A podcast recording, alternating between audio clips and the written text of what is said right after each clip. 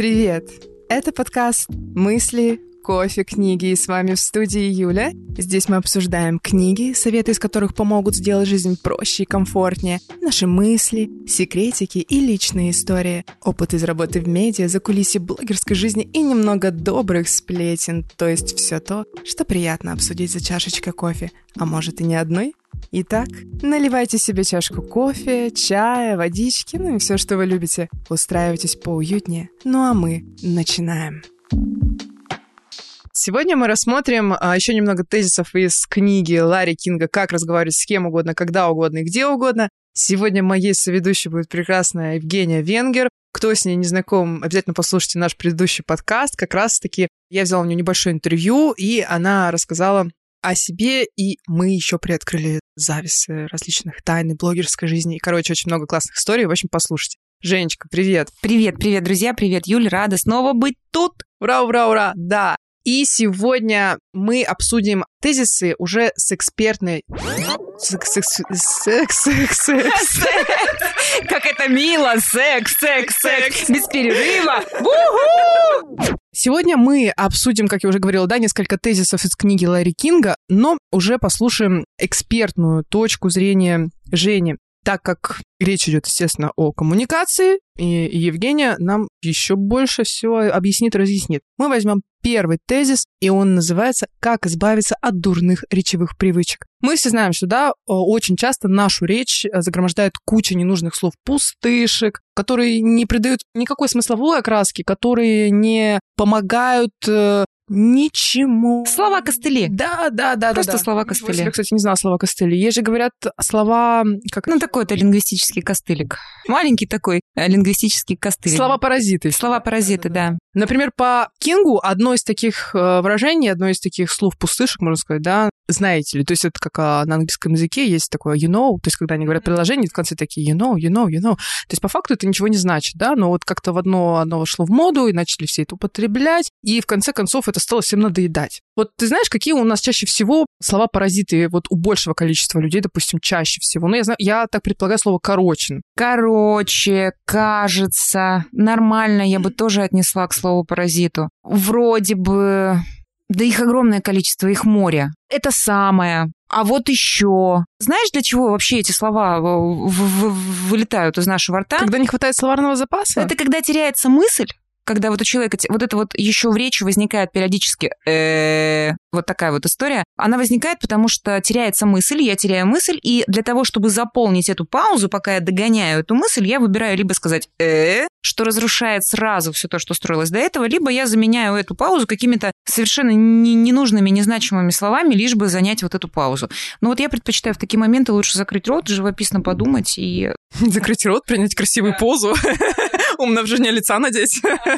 И вспомнить, а, о чем ты говоришь. Это правда важно, потому что действительно очень много в речи используется слов. Кстати, в чем еще здесь есть опасность, когда есть большое количество слов, которые не несут в себе вообще никакой смысловой нагрузки, мой слышатель, мой слушатель вряд ли сможет до конца понять, что я хочу ему объяснить, потому что я просто тону. Вот, кстати, это тоже очень частый запрос, когда люди приходят в обучение, они говорят, меня люди, ну, не понимают. Я прям даже, говорит, злиться начинаю, потому что, ну, вроде бы вот я же все объясняю. Вот, кстати, вроде бы, да? Вот вроде бы, это тоже слово паразит. Я же объясняю все, ну а тут, правда, сложно понять смысл, потому что вроде бы как бы кажется, я же на, типа того, что все рассказал, а вот, а как бы, ну и не знаю, ну вроде все нормально было, да, и вот попробуй из этого предложения забери смысл.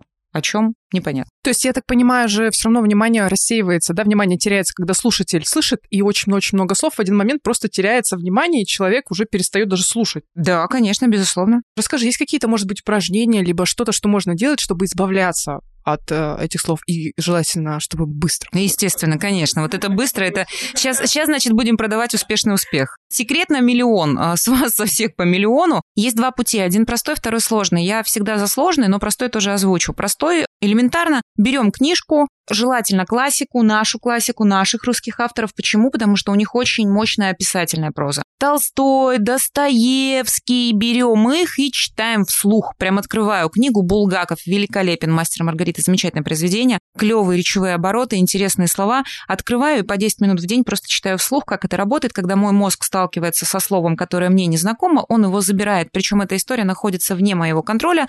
Это просто происходит на уровне невербального. Забрал, и все. И есть второй путь, это развивать э, логическую структуру своей речи. Для этого нужно идти, учиться. Очень вас прошу, друзья, все те, кто нас слушают сегодня, YouTube, безусловно, клевая площадка, на которой можно многому научиться, но я категорически не рекомендую обучаться звуку в Ютубе, потому что там максимально поверхностно. Я, кстати, помнишь, рассматривала у себя в инсте, я брала какие-то отрывки своих коллег из YouTube, публиковала их, ну, грубо говоря, аргументировала, почему это неэффективно. Не забываем, что все-таки YouTube это маркетинговая такая история, да, которая монетизируется. Да, ссылочку на Женин Инстаграм мы прикрепим а, внизу к подкасту для того, чтобы вы могли ознакомиться с той информацией, которую она дает. Информация очень ценная. Многие продают ее за деньги. У Жени она в бесплатном доступе формате. Это тот самый настоящий эксперт, который не делает прогревы и марафоны успешных успехов, да, который просто реально делится информацией, чтобы люди могли ознакомиться и реально стать лучше. Да, поэтому у меня в Инстаграм 4000 человек, а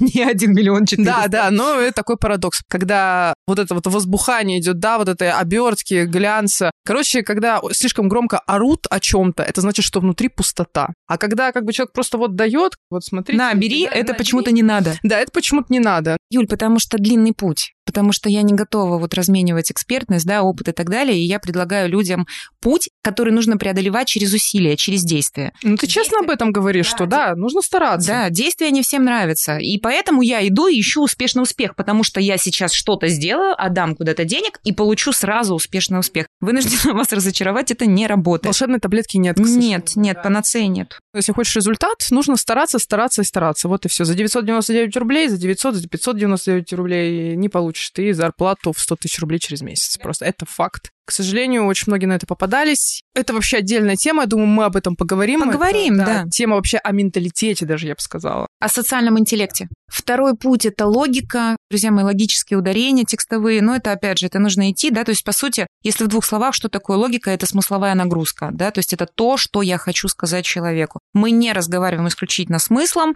как, например, финны. У них такая короткая речь, без лишних слов. Мы все-таки люди русские, мы выросли в метафорах, мы дети Толстого, мы дети Достоевского, опять того же самого, да? Говорим душой, как да, говорится. Да, мы эмоциональные люди, эмоционально подвижные, и у нас очень много эмоционального много деепричастных, причастных оборотов. И вот люди очень часто в этом тонут. Поэтому здесь вот это вот искусство донести смысл, то есть сакцентировать внимание твоего слышателя на том, что я хочу ему донести. Есть какое-то упражнение, допустим, которое ты могла бы сейчас рассказать, чисто в теории, чтобы что-то делать или что-то говорить э, для Есть. того, чтобы избавиться от слов паразитов? Но оно вам не понравится, потому что нужно делать опять. Возьмите какую-то цель. Сидишь передо мной ты, Юля, да, и я думаю, так, какую поставить себе цель? Чего я хочу? Я хочу записать с Юлей еще 10 подкастов. Отлично, это и есть мой смысл, это и есть моя логика. Но я не могу тебе просто сказать, если представить, да, что мы с тобой не знакомы эти три года, я не могу к тебе просто подойти и сказать, Юля, запиши со мной 10 подкастов. Но это будет странная история. Юля задаст первый вопрос, а ты кто вообще? И для чего мне это надо? Вот этот смысл мне нужно одеть в какое-то обращение к тебе, которое состоит хотя бы из пяти предложений. И тогда я этот смысл растягиваю на эти пять предложений, кстати, это хорошее, правда, упражнение и сложное. Ваша задача вот этот смысл вложить в какое-то маленькое повествование. Чтобы меня убедить в том, почему мне это нужно, и чтобы я, грубо говоря, этого захотела. Ну, например, э, Юля, я знаю, что у тебя есть э, опыт работы в журналистике. Я знаю, что ты весьма экспертна в своей нише, например, да. Я знаю, что ты весьма успешно делаешь бизнес, о чем ты никогда никому нигде не рассказываешь. Я, в свою очередь, экспертна вот в такой-то области. Для меня, например, очень ценно, и мне было бы очень прикольно, если бы наш опыт с тобой соединился. Как это может произойти, как мы можем с тобой поработать вместе, давай запишем пару подкастов, дадим людям определенную полезность, ну и сами с тобой найдем какой-то определенный коннект. Могу сказать, что я бы точно остановилась и захотела бы послушать дальше. Честно, искренне. Кстати, искренность, она очень важна. Часто в речи проскакивает такая лесть откровенная, подхалимство такое. К сожалению, к счастью, эти инструменты стали очень быстро выкупаться. Ничего, кроме негатива, эта история не вызовет. Нет, ну там, безусловно, есть свой результат, когда у человека есть определенный психотип, то есть определенная потребность в этой лести. Тогда, безусловно, вы будете выжимать из этого человека какое-то время что-то, ну, потом, Ну, естественно... если только осознанно все это происходит. Ну да, естественно, а потом этот ресурс закончится.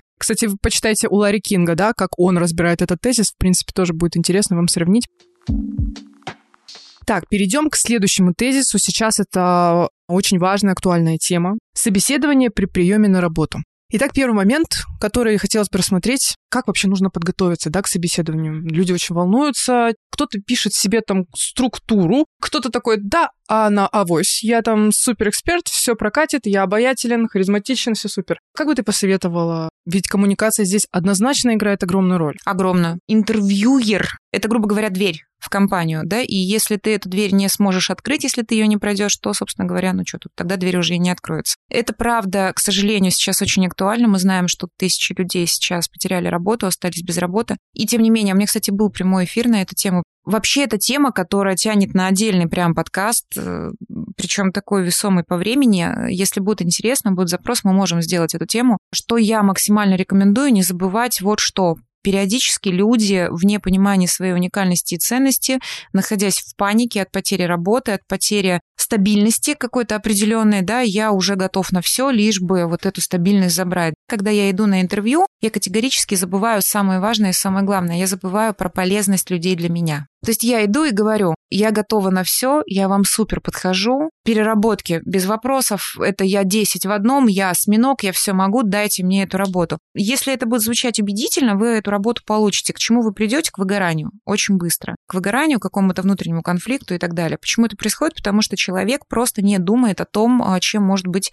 полезна компания для него, то есть люди для него. Почему это происходит? Из большой неуверенности в себе, но это вот уже история про психологию голоса, да, про психологию коммуникации. Когда я иду в интервью осознанно, понимая свою ценность, понимая свой опыт, не в зависимости от того, какой у меня шлейф за плечами, э, дети там дома плачут, да, ну, грубо говоря, очень так грубо выражаясь, что мне очень нужна работа, я очень вас прошу, пожалуйста, не забывайте о том, что есть еще и обязанности компании в ваш адрес. Вот это правда очень важно. Поэтому, когда я иду на собеседование, там есть просто ряд шагов, они очень простые. Здесь не стоит мандражировать. Э, первое, я досконально изучаю компанию. Мне должно быть о чем поговорить с человеком. То есть, когда я прихожу на интервью, мне задают вопрос про компанию, а я не могу на него ответить, безусловно, у человека, который меня собеседует, возникает вопрос, зачем тогда ты идешь в мою компанию? То есть вы должны в первую очередь проявлять заинтересованность в компании, подчеркивать какие-то штуки, опять вот это сходство, да, которое мы с тобой обсуждали в том подкасте, очень важно, почему вас цепляет именно эта компания. Здесь важно быть искренним и откровенным, без лести, умоляю, без вот этого излишнего чего-то эмоционального. Просто как я чувствую, просто как я понимаю. Дальше, что еще важно? Важно понимать, чего вы ждете от компании. После того, как вы договорились с человеком о том, что вы можете дать компании, вы обязательно озвучиваете, что вы ждете от компании. И когда я иду на интервью, я должен понимать одно, я не боюсь отказа. У меня есть система вероятностей, да, и здесь их всего две, либо да, либо нет. У нас не будет подвешенного варианта. В конце концов, если это нет, на этой компании моя жизнь не закончилась. Я завтра, послезавтра пойду в другое интервью, и значит, там мне будет лучше и больше. То есть, соответственно, это мои знания о компании, это мои знания о моем опыте. Я сначала рассказываю свою полезность для этой компании, а потом озвучиваю полезность компании для меня. Мне пришло в голову одно выражение, которое я недавно прочитала, мне кажется, оно прям очень хорошо подходит. Не стоит из уважения к другим терять уважение к себе. Безусловно, это очень важно. И вот когда я иду в этом ощущении понимания своей ценности, ну, это же колоссальная история, это же то, что ищут люди. Хочешь, тебе расскажу кейс? Конечно, это очень интересно. Не буду называть компанию, очень крупная компания. У меня на курсе по бизнес-риторике обучалась девушка, которая является главным, ну, грубо говоря, рекрутом э, в этой компании. И она мне рассказывает историю. К нам пришел человек на вакансию, ну, допустим, озвученный оклад был там 120 тысяч рублей, да, и вот приходит э, претендент на эту должность, я, говорит, этого человека собеседую и понимаю, что это человек золото, что мы его всю жизнь искали, что у этого человека просто он может соединить в себе столько, я, говорит, просто трепещала внутри, я ему готова дать 300, я, говорит, готова, но он не просит. Он не просит, Юль. И он уходит, получив эту работу на 120, а мог бы получить 300. Но он не просит. Это получается, что человек не понимает своей ценности? Не понимает не рассматривает свой опыт, а, не понимает своей ценности, не понимает своей уникальности. И здесь есть очень тонкая грань между наглостью и нахалином. Наглость, она не ценится нигде. Пережитки какие-то, да, вот юношеский максимализм, он полон этой наглости. Во взрослом мире лично я приветствую нахалин. Это когда вот, ну, есть четкое понимание меня. Нахалин? Нахалин, да. Он отличается от наглости. Нахалин — это когда вот понимание меня, когда есть понимание того, чего я хочу, есть понимание того, чего я могу дать, да, есть понимание каких-то моих границ определенных и так далее. Этика, вкус, социальный интеллект. Так, ну отлично. А есть какие-то, может быть, прям буквально 3-4 правила поведения на собеседовании, во время собеседования? Батюшки, изучайте компанию, перед тем, как идти на собеседование, выпишите и порадуйтесь, похвалите себя за тот опыт, который вы имеете, выпишите в цифрах, поднимайте документы, сколько денег вы приносили бывшим работодателям. Это очень важно для поднятия своей ценности и не бойтесь признаться в том, что вы чего-то не знаете. Отлично. Надеюсь, ребята записали, потому что это очень важно. Информацию вы эту не найдете, и либо найдете, но она будет прямо там перемешана, замешана с водой, поэтому обязательно запишите. Это на самом деле самые ценные советы, которые реально работают. Перейдем к следующему моменту. Допустим, все, прошли собеседование, взяли вас на работу. Как нужно себя вести первое время, как настраивать коммуникацию с новыми коллегами, потому что это тоже возникает проблема, конечно же, да, на новом месте. Не все принимают сразу, нужно свое место, грубо говоря, всегда заслужить и уважение к себе также заслужить. И как настраивать коммуникацию с новым начальством. Ух, это вопрос прям обсуждения даже не на один день. Ну, можно, допустим, сейчас буквально тезисно, а можем потом и записать, а если тема будет интересна, да, будет много откликов, мы запишем прям отдельный эпизод на эту тему. Это все так индивидуально, Юля, ребят, это так вот все прям от ситуации к ситуации. На мой взгляд, самое важное это быть собой. Знаешь, как я сейчас скажу еще одну умную фразу, которую, наверное, не поймут, может, она вызовет какой-то резонанс. Но когда я работаю вот именно внутри своей профессиональной сферы, я считаю, что мне никто ничего не должен, я должна всем. И вот с этим подходом мне очень клево жить, строить, понимать. Но это нужно иметь определенную какую-то внутреннюю опору, разрешать людям э, иметь свое мнение, когда отсутствует желание доказать, да, какой-то доказательности. То есть, ну вот у тебя есть твое мнение, у меня есть мое мнение, у меня нет желания доказать тебе, что мое мнение важнее твоего мнения. Но это все идет также от внутренней уверенности в себе, правильно? Это максимальная уверенность в себе в том, что как мое мнение имеет место быть, так и твое мнение имеет место быть. Они не плохие, не хорошие, они просто разные. Да, это как конфликт, да, с чего начинается работа? С конфликтом, с осознания того, что этот конфликт есть. То есть конфликт-то усиливается. Почему? Потому что его отрицают. А ты, а ты, а я, а я. А признание точно, конфликта, точно, да. признание конфликта, оно является, в принципе, Первым шажочком уже, собственно, к решению конфликта. Да. Нет тут прям таких, знаете, инструментов. Я не умею вот эти книги писать на миллион инструментов. Быть собой, да, и быть искренним, быть честным, делать свою работу, не отлынивать, не лениться, не грубить. Быть нормальным, адекватным человеком получается. Быть мудрым. Работать в диалектике, уметь слушать, слышать. Где-то Да. уступать, это очень Уметь важно. слушать, это очень важно, да, тоже. Окей, хорошо. Я думаю, что да, мы рассмотрим все-таки вероятность записать отдельный эпизод для этого. И еще вот прям такой вопросик очень интересен. А если ты наниматель, если вот тебе нужен человек, как нужно себя вести? Может быть, на что делать акцент? Какие вопросы задавать? Либо на что смотреть? Если я наниматель, то здесь очень много зависит от того, кто мне нужен. Ну, то есть кто это, топ, управленец. И тогда я все равно буду делать большой акцент на опыт. И мне будет очень важно, чтобы наш опыт был схож сходство. Мне будет очень важно, чтобы мои ценности были тебе близки, а твои ценности были близки мне.